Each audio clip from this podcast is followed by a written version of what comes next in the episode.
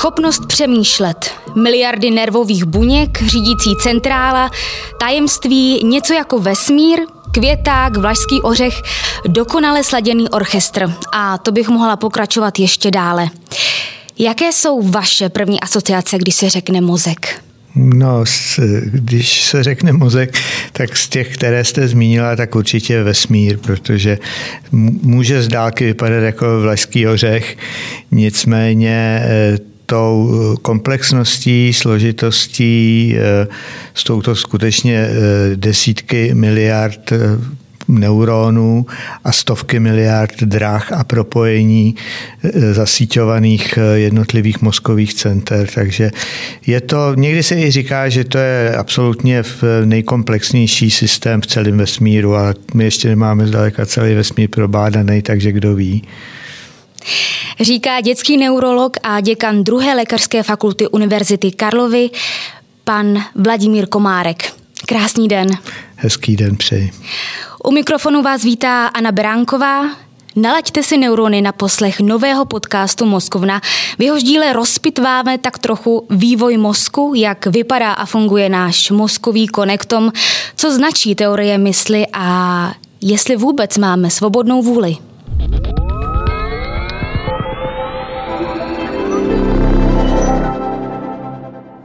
Pane profesore, řekli jsme si na začátek, co nám asociuje mozek. A pojďme ale k jeho vývoji na úplný začátek a k pojmu trojí mozek. Protože stejně jako na země kouli nebyli jako první lidé, tak jsme neměli hned neokortex, který nám umožňuje přemýšlet. Jak se tedy vyvíjel mozek a za co mají jednotlivé fáze zodpovědnost pro člověka? No, ten vývoj mozku samozřejmě ve filogenezi je nesmírně dlouhý a vlastně začíná u těch nejjednodušších živočichů jenom několika ganglií, jenom takovým jako malým zlukem buněk, který řídí jednoduchý, víceméně instinktivní procesy, to znamená naprosto nevědomé, které prostě do určité míry zůstávají zachované i v našem mozku. Vy jste trošku zmínila, potěšila jste mi s tím takzvaný trojí mozek, to je koncept pana profesora McLeana, který vlastně říká, že v sobě máme jak ten mozek, který sdílíme s těmi nejjednoduššími živočichy, jako třeba dejme tomu i jako jsou ještěři, plazy. Pak je tam ten mozek limbický, mozek, který už jako je spojený s emocemi a s city. A ten začíná někdy v té filogenezi možná u dinosaurů, že už kteří už se pravděpodobně starali o mláďata a měli už takový nějaký znaky socioemocionálního chování.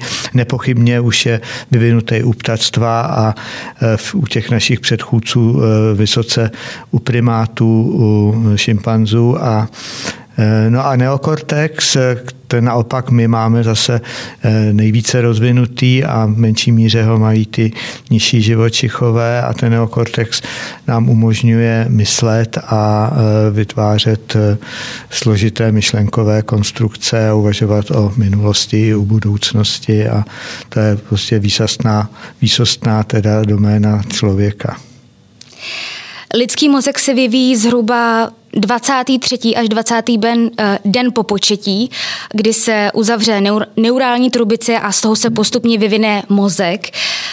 K jakým procesům dochází těch 9 měsíců, kdy je vyvíjející se mozek nového člověka pod řízením jiného mozku, tedy těhotné ženy? Já jsem se začal smát, že mě překvapujete, tuhle otázku někdy kladu, když zkouším z neurologie a ptám se studentů, kdy se začíná vyvíjet mozek a teď oni tak jako různě přemýšlejí a typujou. Ale vidím, že jste dobře připravena, pak mě dejte index po ukončení rozhovoru. Skutečně tak zhruba 24. den po početí se uzavře neurální trubice a vlastně z toho potom centra se začíná postupně vyvíjet jednotlivé části mozku. Je docela zajímavé vidět, a viděl jsem film, kdy se natočily mozkové neurony, které po gliových lištách vlastně takhle jako putují z toho centra na jednotlivý místa, na značku, kde mají potom vlastně fungovat. A může se stát, že když v době, to jsou třeba jako dny, týdny, se musí určitá část mozku uspořádat, dejme tomu ta maminka do sebe naleje nějaké množství alkoholu a nebo sní nějaké nevhodné prášky nebo dostane vysoké horečky, tak se ten vývoj mozku může zadrhnout a ten mozek se třeba nevyvine tak, jak má a potom to samozřejmě v životě toho dítěte znamená třeba autistické projevy nebo nějakou jinou poruchu chování nebo něco, jako, co může vést k řadě komplikací. Takže ten vývoj mozku je dlouhý a vyžaduje v podstatě klid, pohodu, dobrou výživu a podle genetického programu se až do toho porodu dovyvine do vlastně zárodku, teda nebo do takového prekurzoru toho, jak má ten mozek vypadat. Už je tam celá řada třeba řečová dráha, která novorozenec nemluvně nemluví, ale už tam má připravenou řečovou dráhu, která se potom jenom jako dorozvine a dovyvine. Takže to pak je předpoklad toho konektomu.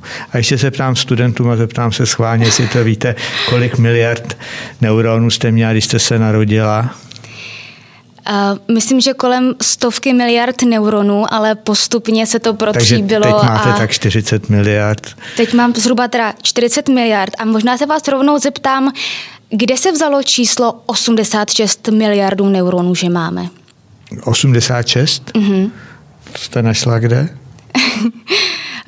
V různých právě zdrojích na internetu a v knížkách. Já vím, že se říká, že máme desítky miliard, ale uvádí se i toto číslo. Tak jsem se vás chtěla doptat. Já si myslím, že jako samozřejmě to asi nikdo nevyvrátí ani nepotvrdí, ale uvádí se řádově, že kolem 100 miliard v tom mozku novorozeneckým je připravených v různých oblastech mozku.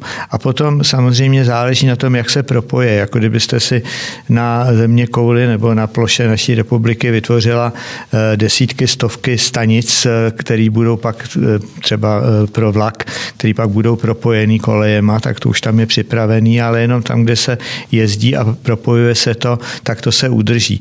A tam, kde se nejezdí, kde nejsou ty skupiny neuronů propojeny, tak jako koleje zarostou travou, tak takhle zmizí ty bílé dráhy apoptotickým zánikem. Někdy říkám studentům ve zdravém mozku zdravá smrt, to je apoptóza. Zmizí to, co nepotřebujeme a to, co potřebujeme, se dokonale propojí a to je těch 40 miliard zhruba, kterých je propojený. Ale já budu klidně říkat studentům, že tam je přesně 86 miliard. To neříkejte, pokud to není pravda. Tak vy jste to vymyslela, tak já na vás dám. Ne, tak zcela vážně nevíme to samozřejmě přesně, jako nejsou úplně spočítaný množství galaxií ve vesmíru, tak úplně přesně samozřejmě nevíme, kolik těch miliard neuronů tam je, ale ten odhad kolem těch 100 miliard je docela přesný. Vy jste zmínil, že na začátku vývoje toho mozku se může něco zvrtnout, může k něčemu dojít. Můžete konkrétněji popsat, co se v tom mozku děje, proč třeba ty neurony nedojdou tam, kam mají dojít, proč zbloudí a ten mozek potom se nevyvíjí zdravě tak, jak by měl. Jedna relativně nová věc na neurologii a na mozku a proč asi mě baví přednášet o mozku už pomalu 30 let, je to, že každý rok přednáším něco trošku jiného, protože skoro každý rok se vždycky něco objeví. Takže třeba teprve v posledních asi 2 letech se objevily geny, které jsou zodpovědný za to, že ten neuron bude putovat odsud tam, pak se bude diferencovat v tu buňku, v kterou se má diferencovat, jaký typ, protože jsou různý typy samozřejmě těch neuronů, inhibiční, excitační, podle tvaru hvězdicovitý, pyramidový. A zkrátka dobře, tam jsou třeba 3 geny, které kódujou tenhle ten proces. A když ten gen je nějakým způsobem buď dědičně, anebo takzvaně de novo, protože gen může být vadný, protože ten gen zdědíte vadný po mamince nebo po tatínkovi. U některých těch recesivních postižení to musí být od obou. No a nebo ten gen může být zmutovaný de novo, to znamená něco se stane, může to být nějaká noxa, která přijde zvenčí a ten gen neudělá to, co má udělat a ty buňky neurony nedoputují tam, kam mají doputovat. Takže může to být kombinace špatné genetické dispozice, anebo, jak už jsem zmínil, alkohol, nebo jsou léky jako valproát, který vývoj toho mozku můžou poškodit. Posuneme se s vývojem mozku do fáze poporodu a prvních 3 až 5 let lidského jedince. Čím jsou právě tyto roky pro člověka tak důležité? K čemu dochází v mozku? Tak dochází k těm absolutně nejdůležitějším procesům ve vašem nebo v lidském životě.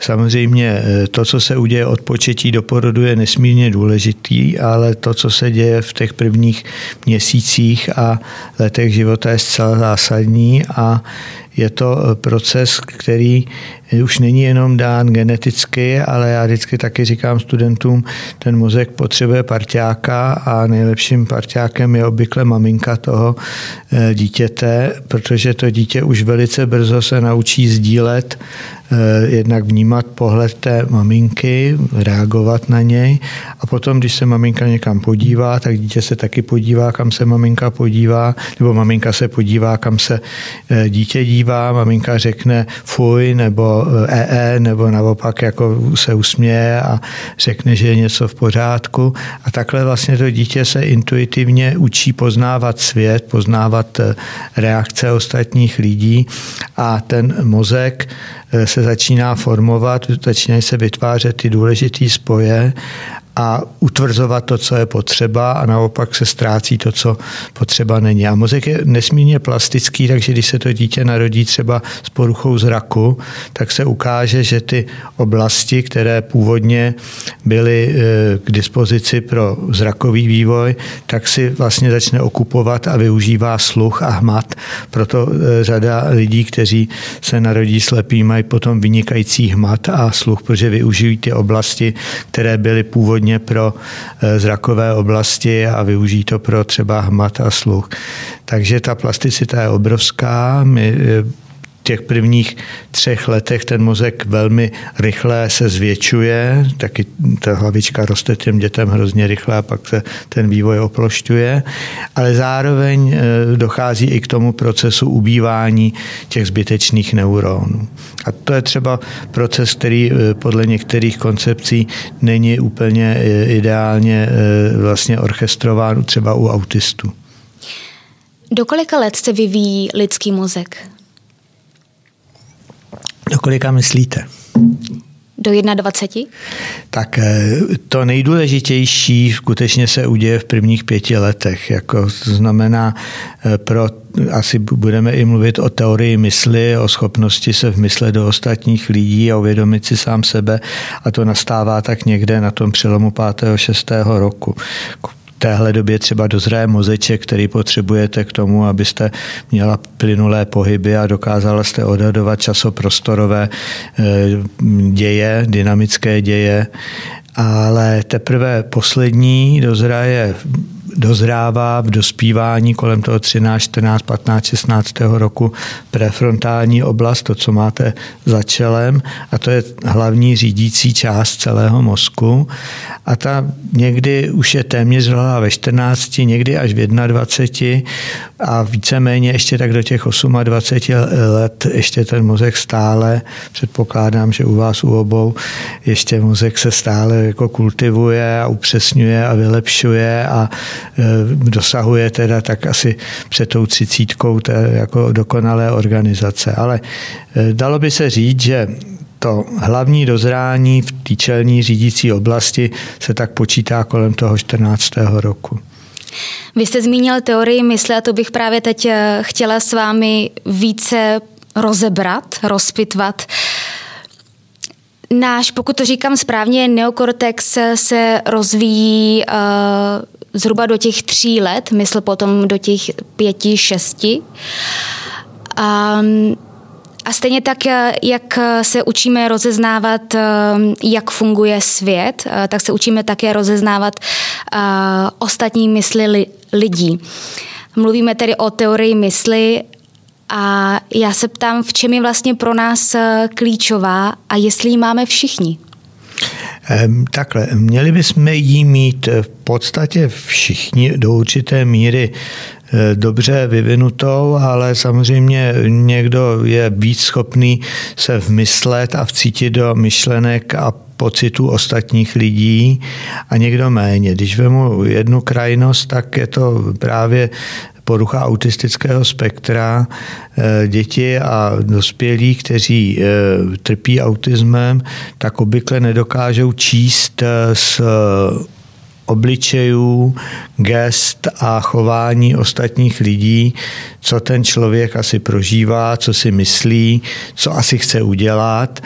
A na základě toho předvídáme také, jak se budou ostatní lidé chovat a dokážeme se v rámci v uvozovkách lidské smečky, tlupy, skupiny domluvit. A domluvit se opravdu jenom třeba pohledem, jenom takovým mrknutím oka, naznačením jenom něčeho a to je to, co autisté jako skutečně nezvládnou.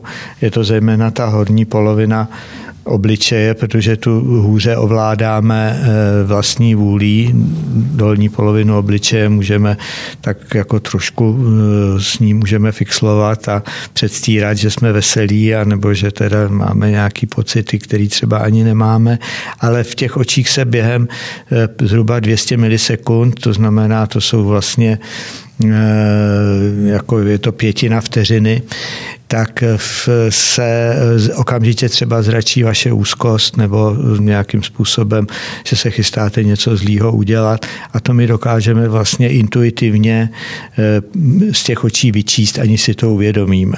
A podle toho se pak někdy taky chováme, aniž víme, že se tak chováme, tím se trošku dostáváme k té naší svobodné vůli. Takže teorie mysli máme všichni, je to teda koncept, který vytvořili psychologové s tím, že vysloveně typický pro člověka, protože i když se opice opičejí, i když se dokážou, i můj pes dokáže vycítit zhruba, že mám teda zřejmě v úmyslu jít ven a nebo něco udělat teda a snaží se číst moje myšlenky, tak prostě nikdy to není v tom duchu, jak je to u člověka a je to strašně důležitý pro lidský život. V prvních letech života si jako děti osvojujeme řeč. V mozku jsou 2 centra řeči, Wernickovo centrum vzadu v temporálním laloku a Brocovo centrum ve frontálním laloku. Za co každé z nich zodpovídá a jakým způsobem a jakou rychlostí spolu komunikují? Tak tyhle 2 centra jsou asi možná jedny z nejdůležitějších center, protože správný vývoj řeči je vlastně podkladem, říká to, myslím, že to byl Oldřich Vinař, že mozek, teda vlastně architektem mozku je vlastně řeč. To znamená, když se dobře to dítě osvojí a naučí se řeč, tak potom umí i spoustu ostatních dovedností, které s řečí souvisí jenom zdánlivě.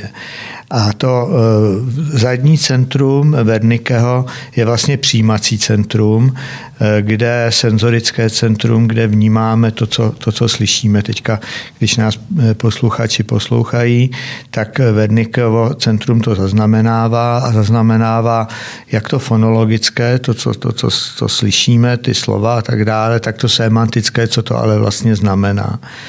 A Brocovo centrum, které je více vepředu, v podstatě v oblasti, blízko oblasti, která je oblastí taky motoriky, obličeje a ruky a tak dále, tak to je to expresivní centrum, kterým jakoby se vyjadřujeme a mluvíme. A jsou propojený 2 smyčkama, který neustále a opravdu velice rychle ten signál posílají z jednoho centra do druhého. A skutečně se tam ten signál musí dostat tak zhruba během, dalo by se říct, okamžiku. Víte, jak dlouho trvá okamžik? Vžiknutí oka. Tak mě říkal, za okamžik jsem tady, tak mělo by to být zhruba za 300 milisekund, za 1/3 vteřinu by tady měl být, málo kdo je za okamžik, teda tam, kde tak, jak slíbil. Zkrátka dobře, během těch 300 milisekund, což je taky ten práh toho uvědomění si, by se ta informace měla dostat z jednoho místa do druhého místa. 300 milisekund je taky taková ta magická hranice, že co je kratší než 300 milisekund si ani neuvědomujeme a teprve po 300 milisekundách si něco uvědomíme. To se někdy může i využívat, ať v televizi nebo v rozhlase nebo kdekoliv k tomu, že sublimitně se tam něco objeví a člověk to vidí, aniž to tuší, pak si třeba jde vybrat nějaký zboží, který někde viděl a vlastně ho neviděl, ale viděl, ale neuvědomil si ho. Liší se nějak řečová centra dítěte, dospívajícího a dospělého? To jsou také objevy z posledních let. My jsme se ještě učili a já jsem taky před, dejme tomu, 10-15 lety učil, že v podstatě Brokovo centrum a Wernickeho centrum je spojený v takzvaném fasciculus arcuatus s takovým obloukem a je to mohutně vyvinuté v levé hemisféře úpraváku a pravé hemisféře vlastně ani moc řečových funkcí není. Není to tak, zejména u dětí obě dvě hemisféry se podílejí na vývoji řeči a teprve později, až ve školním věku, dochází k té lateralizaci, kdy se člověk potom vyhraní a zejména muži mají, jako jsou třeba vyhranění praváci a jeho levá hemisféra je ta dominantní řečová, ale u žen je to třeba tak, že ty hemisféry mluví, dál by se říct obě, možná proto nevím, snad neřeknu nic nevhodného, nekorektního, že ženy mluví oběma hemisférama, zatímco muži spíše jenom tou jednou a také je to svým způsobem výhoda do určité míry u žen v tom smyslu, že pokud se poškodí třeba ta levá řečová hemisféra u pravačky, tak ty následky nejsou třeba někdy tak katastrofální jako u muže. Ale u dětí je to tak, že je tam ještě, a to je nejenom u řeči, ale i třeba u jiných funkcí, které se učí, tak je to zdvojený, posílený. Jsou tam takové pomocné ještě propojení, které pomáhají tomu dítěti se tu řeč osvojit a když si ji dokonale osvojí, tak potom taky už se přestávají používat. Je to takový lešení, který pak zmizí a v dospělosti už nepotřebují dráhy, které potřebují v dětství. To my taky musíme zkoumat a využívat třeba v neurochirurgii, když operujeme, tedy říkám operujeme, ale myslím tím operují neurochirurgové, ale my neurologové se jim snažíme ještě před operací pomocí zobrazovacích metod ukázat, že podívejte se, tady je důležitý centrum, tady je ten nádor nebo eventuálně nějaká anomálie, kterou je potřeba vyoperovat a tady tomu se musíte vyhnout, tady ty dráhy jsou u toho dítěte důležitý a to nám současné zobrazovací metody umožňují a je to hrozně důležitý prostě tu operaci udělat tak jemně a šikovně, aby to, co tam nemá být, jste odstranili a to, co to dítě bude třeba i v budoucnosti potřebovat, tam ponechali. Já bych teď s vámi ráda probrala pojem mozkový konektom. A ještě než vám předám slovo, abyste vlastně vysvětlil, o co se jedná a jak funguje, jak se třeba mění, tak jsem přemýšlela nad tím, k čemu bych ho přirovnala, nějakou metaforu. A napadl mě amazonský prales, kde rostou divoce rozvětené stromy a podle toho vlastně, jaké je jejich dřevo, jaké plody potřebujeme, tak tam ty dané stromy zůstanou a ostatní se vymítí. Představuju si to správně? Ne úplně, protože spíš ten konektom si můžete představit, jako když se podíváte třeba na mapu světa nebo na mapu nebo na letecký pohled, třeba noční na Spojené státy třeba a vidíte tam propojený města a linky, vidíte třeba dráhy nebo letecké. Když se podíváte na leteckou mapu, tak vidíte, že jsou klíčový velký letiště, Frankfurt, Heathrow, Philadelphia a tak dále. A pak jsou letiště jako třeba Bratislava, které nejsou tím klíčovým uzlem přepojujícím prostě jednotlivý oblasti. Takže tak ani nejde o to, co je důležitý, jak jste trošku přirovnávala ten prales, méně či více, jako které dřevo je potřeba, není potřeba, ale tady je to podle užívání. V podstatě existuje koncept sítí malého světa, který je univerzální a v podstatě, ať jsou to sítě ekonomický, mafiánský, jsou to sítě vašich nějak Facebooků, Twitterů a jiných a mozkový sítě, tak všichni mají podobné principy podle teorie grafů, že jsou tam určitý uzly a hrany, které se prostě propojují a jsou uzly hojně propojené a uzly, které jsou od sebe vzdálené a které mají jenom jako takový přiváděcí charakter.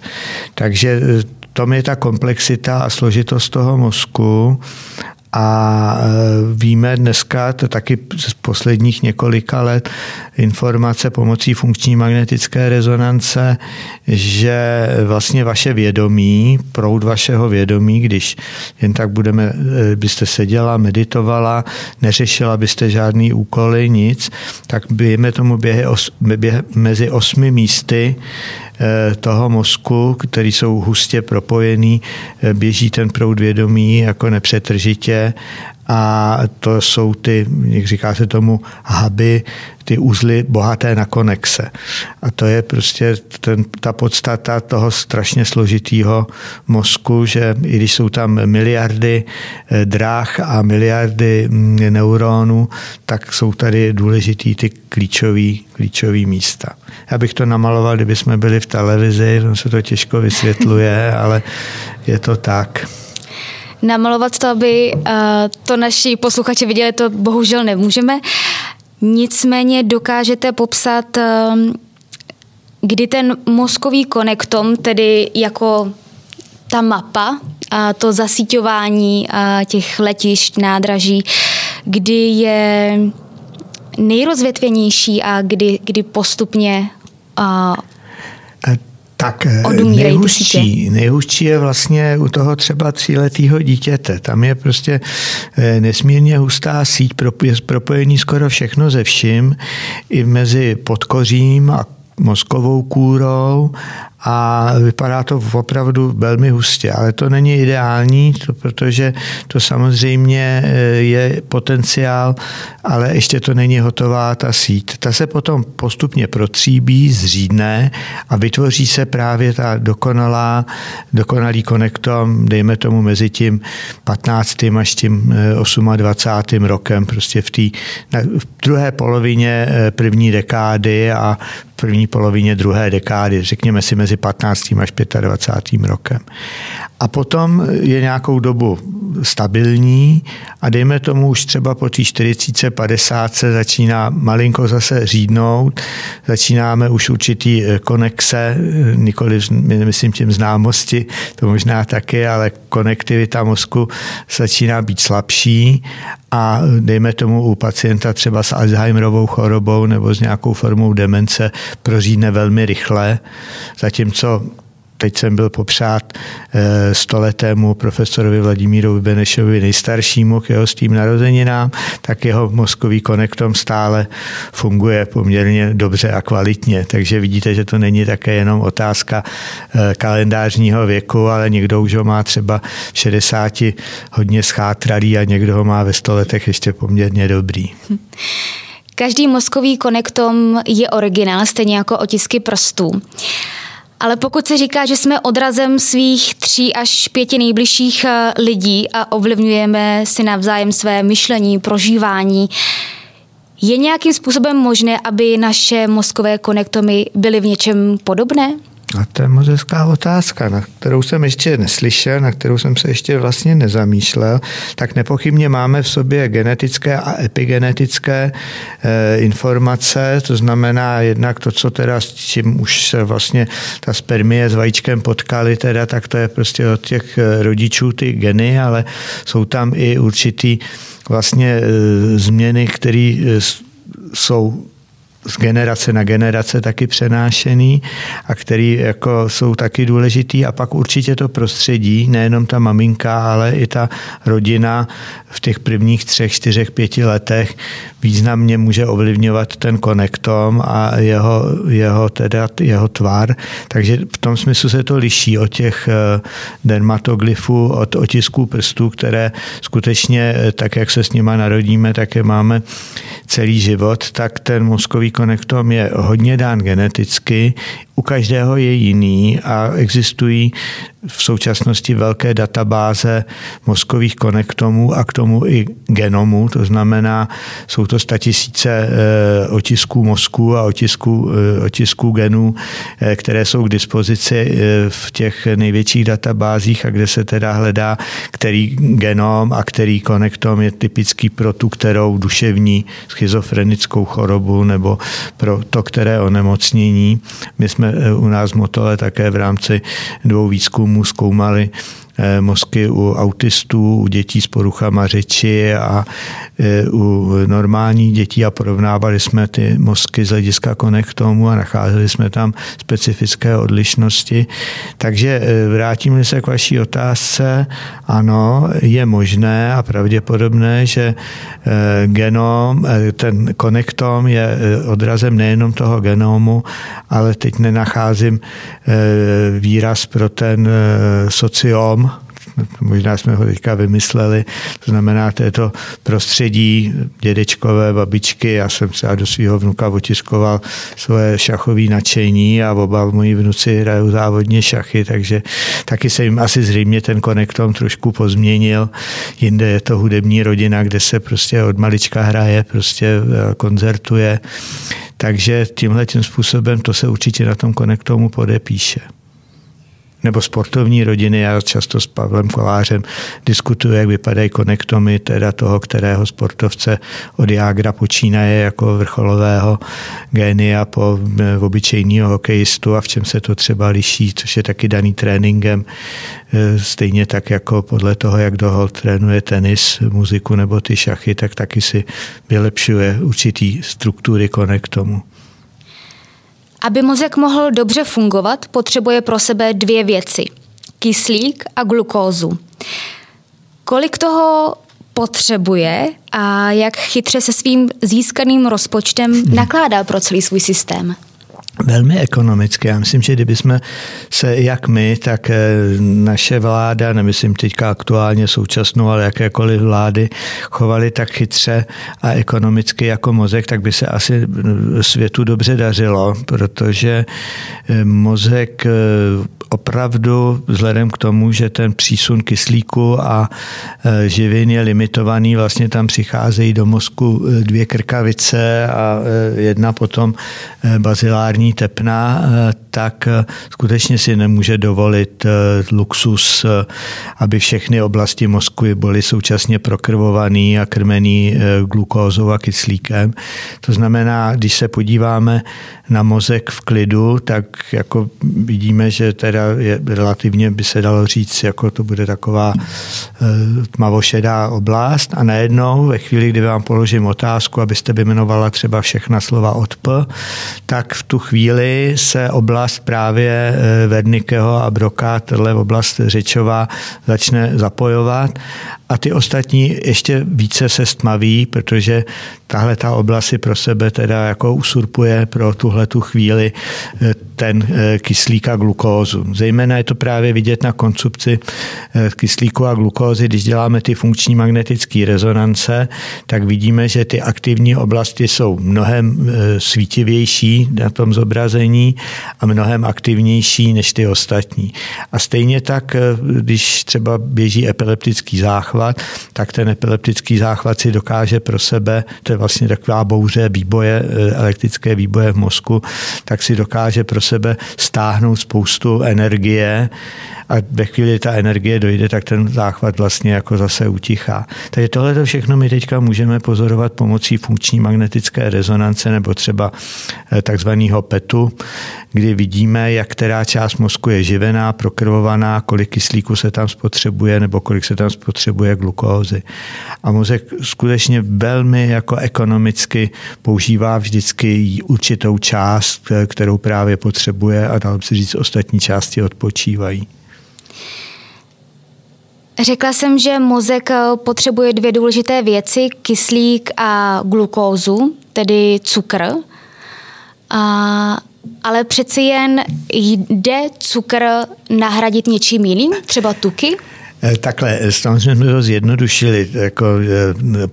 Mozek potřebuje pochopitelně, tak jako celý organismus, si celou řadu vitamínů, potřebuje bílkoviny, potřebuje tuky. Může, a existuje ketogenní dieta třeba, která u pacientů, kteří třeba mají poruchu transportu glukózy z krve do mozku, a mají potom křeče a různé jako problémy, tak právě nadměrným množstvím tuku a omezením přísunu kyslíku můžeme tu cestu obejít a ten mozek si potom vlastně z toho tuku vyrábí tu energii a začne normálně fungovat. Takže zkrátka dobře, není to jenom kyslík a glukóza, je to celá řada dalších důležitých prvků, živin, vitamínů a to všechno, co přestupuje z krve přes bariéru, která je velmi zajímavá. Mozek má takzvanou hematoencefalickou bariéru, krevně mozkovou bariéru a ne všechno se pustí z krve do mozku, což je dobře i z hlediska třeba z kterých bakterií, virů a nemocí, tak dokáže být náš mozek docela dobře chráněn a jakmile tahle bariéra je porušená, tak je to mnohdy katastrofa. Jede mozek stále na plný plyn nebo má i úsporný režim? No, nepochybně. Samozřejmě nejúspornějším režimem je spánek a spánek je velmi významným ochranným mechanismem, kdy si nejenom mozek, ale celé tělo odpočine. Mozek odpočívá jak po té fyzické, tak po té psychické stránce a kdyby zejména v tom takzvaném REM spánku REM, protože máme hluboký non-REM spánek a povrchnější, víceméně snový ten REM spánek a právě třeba v těchto fázích spánku si ukládáme do paměti některé důležité informace, které jsme si během dne osvojili a kdyby jsme byli nepřetržitě během noci probouzeni v těchto fázích, tak nejenom, že si nezapamatujeme nic z toho předchozího dne, ale mohli bychom se i po několika dnech beze spánku zbláznit, protože ten mozek by nebyl schopný normálně fungovat, takže potřebuje si každou noc těch 6, 7, 8, 9, 10 hodin odpočinout. U novorozence je to skoro 20 hodin, že jo? Takže ten toho má jako poměrně hodně novýho, tak to potřebuje vždycky nabrat síly během spánku. A někteří z nás by i rádi spali jako novorozenci. To bychom si ten život moc neužili, kdyby jsme spali jako novorozenci. Bavili jsme se o mozku jako o ekonomickém orgánu, který dobře přerozděluje svoji energii. A mně to slouží jako takový oslí můstek pro pojem svobodná vůle. Pokud ji máme, jak energeticky je náročná? No asi podle některých autorů mnohem energeticky náročnější je rozhodovat se a lidé se možná teďka tu nějakou malou odbočku berou jako těžkou práci jenom to, když někdo hází lopatou anebo prostě jako běhá, tak to je jako pro běžného člověka něco náročného. Když někdo sedí a čte knihu nebo dělá nějaký pokus a vymýšlí něco, tak se říká, on vlastně nic nedělá, že jo, já tadyhle někde dřu a on jako, a ten mozek se sakra nadře a ten organismus tím, abyste něco vymyslela, udělala duševně a z tohoto hlediska je strašně důležitý, aby zkrátka dobře ta energie, kterou do toho vložíte, byla nějak efektivní, aby to k něčemu bylo. Takže rozhodovat se, přemýšlet, mám to udělat. Sofína volba, to ten mozek, jestli znáte, samozřejmě, že asi znáte a většina posluchačů, jak v knihu, tak film, anebo je to teda rozhodování, teďka občas zaznívá, kdy lékař se rozhoduje, má jeden ventilátor a dva pacienty ve stejně těžkém stavu a kterýmu pacientovi prostě život zachránit a kterýmu už ho zachránit nemůže, tak tohle rozhodování, který probíhá v mozku a ten člověk třeba jenom sedí a přemýšlí, hodně vyčerpá a zkrátka dobře je jednodušší víceméně se chovat jako ovce a poslouchat, co mě říká velitel, ten nejvyšší nebo kdokoliv a já to prostě udělám a nepřemýšlím o tom. Takže svobodná vůle znamená, že berete na sebe to rozhodnutí, udělám to a to, ponesu za to ty a ty teda následky a je to pro mě dobře, je to dobře pro ostatní a to není vůbec jednoduchý. Takže svobodnou vůli máme ve většině, bych řekl, klidových, nekrizových situací. Ve chvíli, kdy se na vás z křoví vyřítí tygr anebo na vás skočí krajta ze stromu, tak není čas na svobodnou vůli a potřebujete ten nejstarší instinktivní mozek a je docela zajímavý, jak to funguje. To jsou takový ty hezký pokusy, kdy se takhle za velmi tlustým plexisklem na vás vyřítí had, tak všichni uskočí, i když vědí o tom, že to plexisklo je nerozbitný, strašně tlustý, tak ten instinkt z těch hadů máme teda podobně asi jako opice poměrně jako prastarou úzkost a strach a okamžitě uskakujeme. Takže tam není čas teda na zvažování svobodnou vůlí. Pak to je taková ta nejnižší úroveň, ta nevědomá, instinktivní. Šlápnete na něco rychle, ucupnete a běží to jenom reflexním obloukem. Ani si to neuvědomíte. Pak postupně analyzujete, jestli to byl hřebík nebo na co jste to šlápli a co bude dál. Pak existuje to naučené chování, který už přece jenom není instinktivní, ale trošku podvědomí, že už někdy jste něco takového, na některé pohyby reagujete tak a tak, na některé pohledy reagujete určitým způsobem. Někde je to v rodině nějaká jako tradice, že se tak a tak chováme. No a pak jsou ty nejvyšší rozhodovací procesy, kdy máme na vybranou, kdy teda se rozhodujeme, jestli zvedneme v té sněmovně, jestli zvednu ten hlas pro něco, co může znamenat ekonomické nebo ztráty na životě. To je to svobodné rozhodování a neměl bych se rozhodovat jenom podle toho, že třeba můj stranický vůdce mi řekl, že mám udělat to a to, ale existuje nějaký svědomí a nějaké rozhodování skutečně svobodný. Máme to. Není to tak, jak tvrdí některé jaksi psychologické koncepty, že vlastně všechno to, co uděláme, už se předtím stalo v tom mozku a my vlastně uděláme to, co nám ten mozek řekl, ale mozek neřídí nás, ani my neřídíme úplně mozek, my jsme mozek zároveň a produktem teda toho mozku je mysl a zkrátka dobře ta mysl může říct tomu mozku stop, a víme přesně, který procesy, jako v které části mozku se to odehrává, ale může se taky stát, že ten mozek je silnější a já řeknu stop a stejně udělám něco, co jsem vlastně udělat nechtěl.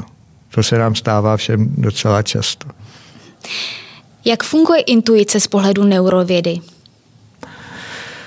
Intuice je strašně důležitá věc. Já jsem si to uvědomil jako mladý doktor, vržený do vlastně poměrně náročné situace. Začal jsem v severních Čechách na Teplicku, kde prostředí bylo nedýchatelné a dennodenně se tam dusily a umírali děti na laryngitidy, na prostě těžký záněty hrtanu.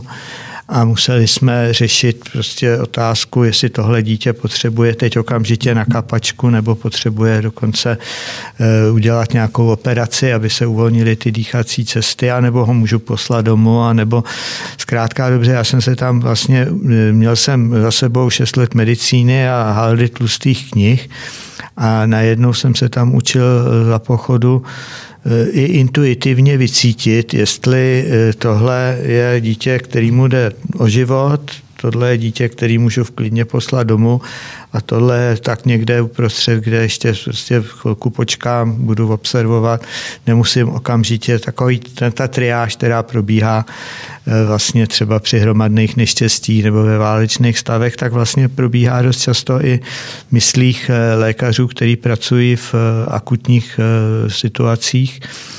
A uvědomil jsem si poměrně jaksi odstupem, jak rychle vlastně jsem se rozhodoval, nikoli, že jsem si vzpomněl, že na stránce T a T je napsáno to a to, a že se říká, že mám udělat to a to, ale získal jsem tu intuici, kterou máme všichni a která je daná právě tím, že vnímáme tu situaci nejenom racionálně tím neokortexem, ale se člověk naučí to dítě třeba, vidíte barvu kůže, vidíte zorničky, který ani si nevšimnete, jak třeba, jako je, vlastně ani je neanalyzujete, analyzujete řadu věcí, které vám třeba říká ta maminka, poslouchám to dítě a najednou dostáváte do sebe, a to i ten chirurg potom, který má za sebou desítky let operací, intuitivně ví, i když má přesně naučený postupy, že teď udělá spíš to, anebo to ono. A nedá se říct, že centrum intuice. Ta intuice je součástí těch hlavních sítí a určitě má hodně společného s prastarým orgánem, kterému se říká inzula, a je to místo v hloubi mozku, který přepojuje mezi vnímáním vlastního těla a vlastní mysli a vnímáním vnějšího světa podle toho, co je potřeba. A je tam potřeba hodně zkušeností. Intuici nemá novorozenec, ten má nějaký reflexy nepodmíněný, ale právě trošku, to je tak malá výhoda potom trošku staršího člověka nad těma mladšíma, že ty mladší jsou rychlejší, bystřejší, ale ne vždycky mají třeba tu zkušenost, která může dodat tu intuici. To máte v autě, když budete řídit týden, tak vás nenapadne, když pojedete kolem hřiště, že tam může vyběhnout dítě s míčem a tak dále a jedete a neustále intuitivně cítíte, že tohle to zavání něčím a tady můžu být relativně v klidu a tak je to i v každodenním životě. Pane profesore, blížíme se k závěru našeho rozhovoru a já bych byla ještě velmi ráda, kdybyste se s námi krátce podělil o zajímavá, fantastická, klidně i překvapivá fakta o mozku. Jaká informace o mozku vám osobně přijde nejzajímavější? Tak určitě nejzajímavější informace, která nevypadá jako nějaká bomba, je to vlastně, co jsem už tady trošku naznačil a co jsem vlastně viděl asi před 2 lety, když u nás přednášel z Národního ústavu duševního zdraví kolega Horáček právě o drogových závislostech a o tom, jak se dá mozek rozsvítit některýma drogama, jak se dá určitým způsobem proměnit ten mozek, co se všechno s tím mozkem dá udělat. A ukazoval vlastně ten poslední koncept těch 3 hlavních sítí, které v tom mozku máme, o kterých jsme dřív vlastně moc nevěděli. A to je ta defaultní síť. Default máte i u počítačů, kdy, nebo u jakýchkoliv přístrojů, že ten přístroj vlastně nefunguje, ale přitom běží. Takže vy, když si sednete a budete trošku meditovat, nebudete jako vůbec nic řešit, tak tam běží ta defaultní síť, která běží váš proud vědomí. A pak máte síť, která je napojená vlastně na vnějšek, aktivní síť, kde něco řešíte, někdo vám něco řekne, podá, uděláte, prostě konáte. A mezi tím je přepínací ta inzulární síť, která neustále skenuje jinakosti všema 5 nebo 6, já nevím, kolik máte smyslu, tak skenujete vnější prostředí a jakákoliv jinakost, jiná vůně, jiný zvuk, jiná barva, jiná, všechny změny zaregistruje a vyhodnotí a podle toho přepne To znamená, okamžitě se z toho vnitřního světa začnete zabývat tím vnějším, abyste přežila, abyste něco řešila a tak dále. Pokud jste jako třeba autista hluboce ve svém vnitřním světě, tak třeba pak neuděláte to, co máte a je to špatně. A to je koncept, který je fantastický a který vysvětluje naše každodenní chování.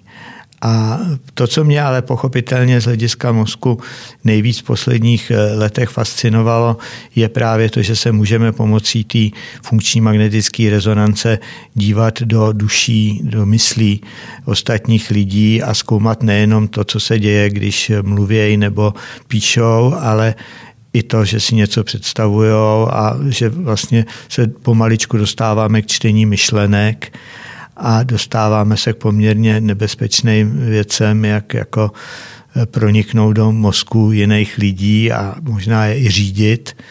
Ale to je tak jako ze vším, tak jako když se objevil atom nebo jakákoliv jiná věc, tak jako to může být zároveň teda užitečné a zároveň nebezpečné. A ještě samozřejmě nemáme dostatečně zmapovány všechny ty geny, které tu orchestraci v tom mozku řídí.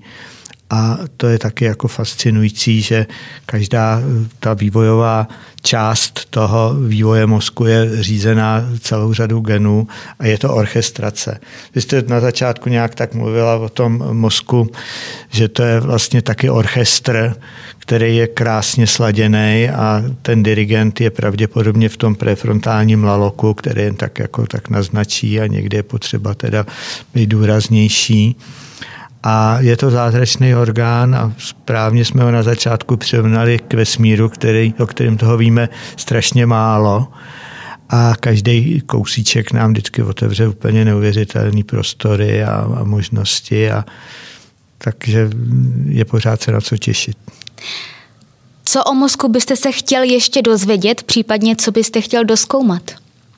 No, já bych docela rád dospěl k tomu, co se pokouší kdekdo, ať se zabývá makrokosmem nebo mikrokosmem, protože tady je celá řada společných pravidel, ať vezmeme vznik vesmíru a nebo rozvoj mozku, ať se díváme mikroskopem na ty úplně sebe menší nanočástice, anebo ať se koukáme obřím dalekohledem do hlubin vesmíru, tak tady jsou pořád společný pravidla, něco mezi tím mikro a makro, mezoskopického. A takže to není takový, že bych se chtěl, jako my už ten mozek máme skoro jako celý probádaný, že víme skoro kde, v které části mozku, co je tam, nejsou tabula ráza nebo zde jsou lvy a tady vůbec nevíme, co ta část mozku dělá.